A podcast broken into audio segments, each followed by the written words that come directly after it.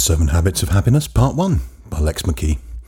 Why not The Seven Habits of Happy People? After all, that's far more Stephen Covey, isn't it? Like The Seven Habits of Highly Effective People.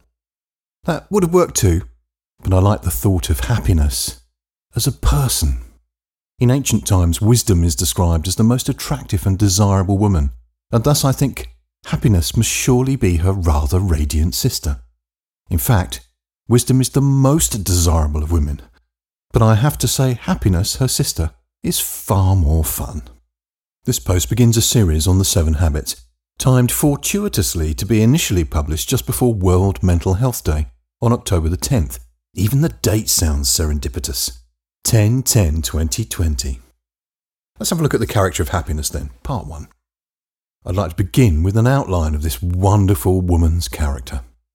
The habits are rest, health, gratitude, attitude, aptitude, contribution, and connection. Happiness begins with rest. At first, it surprised me to learn that happiness begins with rest. Then I thought back to the children when they were each very young. A tired toddler is rarely a happy toddler. We still have our inner toddler, don't we? Do you get cranky when you're tired? I know you do. I'm writing this on my favourite day of the week, Saturday. This for me is my Sabbath rest. And yes, I am well aware that I'm beginning at 3:30 in the morning writing. Happily, creative writing is recreation, recreation for me. So let's pretend I'm resting. Nevertheless, I'm also looking forward to a day where I will rest and play. There are strong winds blowing across the UK, and I hope to stay indoors most of the day and compose. I will be happy. Taking one day away or aside each week where play and rest are the themes is essential for developing a sense of rhythm at the moment. Otherwise, all days seem relatively the same now that I've been robbed of church. Zoom church, trust me, is not for me. FAB. Every day I have a series of micro Sabbaths too, which I call FABs. Firstly, because they are fab, and secondly, because it's an initialism standing for fluid adjustment breaks. If you are a fan of the Pomodoro technique, you'll be used to a shift every 25 minutes.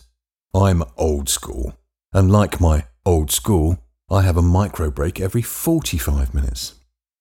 There is an elegant timer filled with the sands of time that sits on my desk and naturally counts out those 45 moments we call minutes.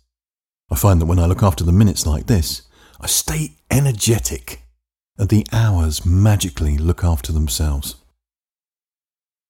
Let me close this first session with some exciting biology. You were not designed to sit still. Hear me, fidgets. Our lymphatic system is partially pumped by movement. Sit still, and your system will have more issues getting rid of toxins than it needs to. Physical fidget fabs enable our bodies to flush out the toxins more effectively and efficiently, especially if you top up the tank with water. With many more of us working from home or under effective house arrest, moving every 45 minutes is an issue of health and happiness. Fab 5 Secrets.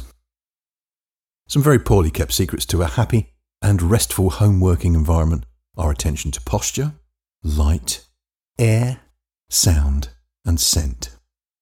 In short, get a table that you can stand at from time to time, an ergonomic chair, natural light, fresh air, harmonious sound, and clean scents such as a blend of rosemary, lavender, citrus, and eucalyptus. Some even claim that pure essential oils kill viruses. Mmm, now there's a thought. Next time in part two, the subject will be health and happiness. Until then, keep moving and have a rest.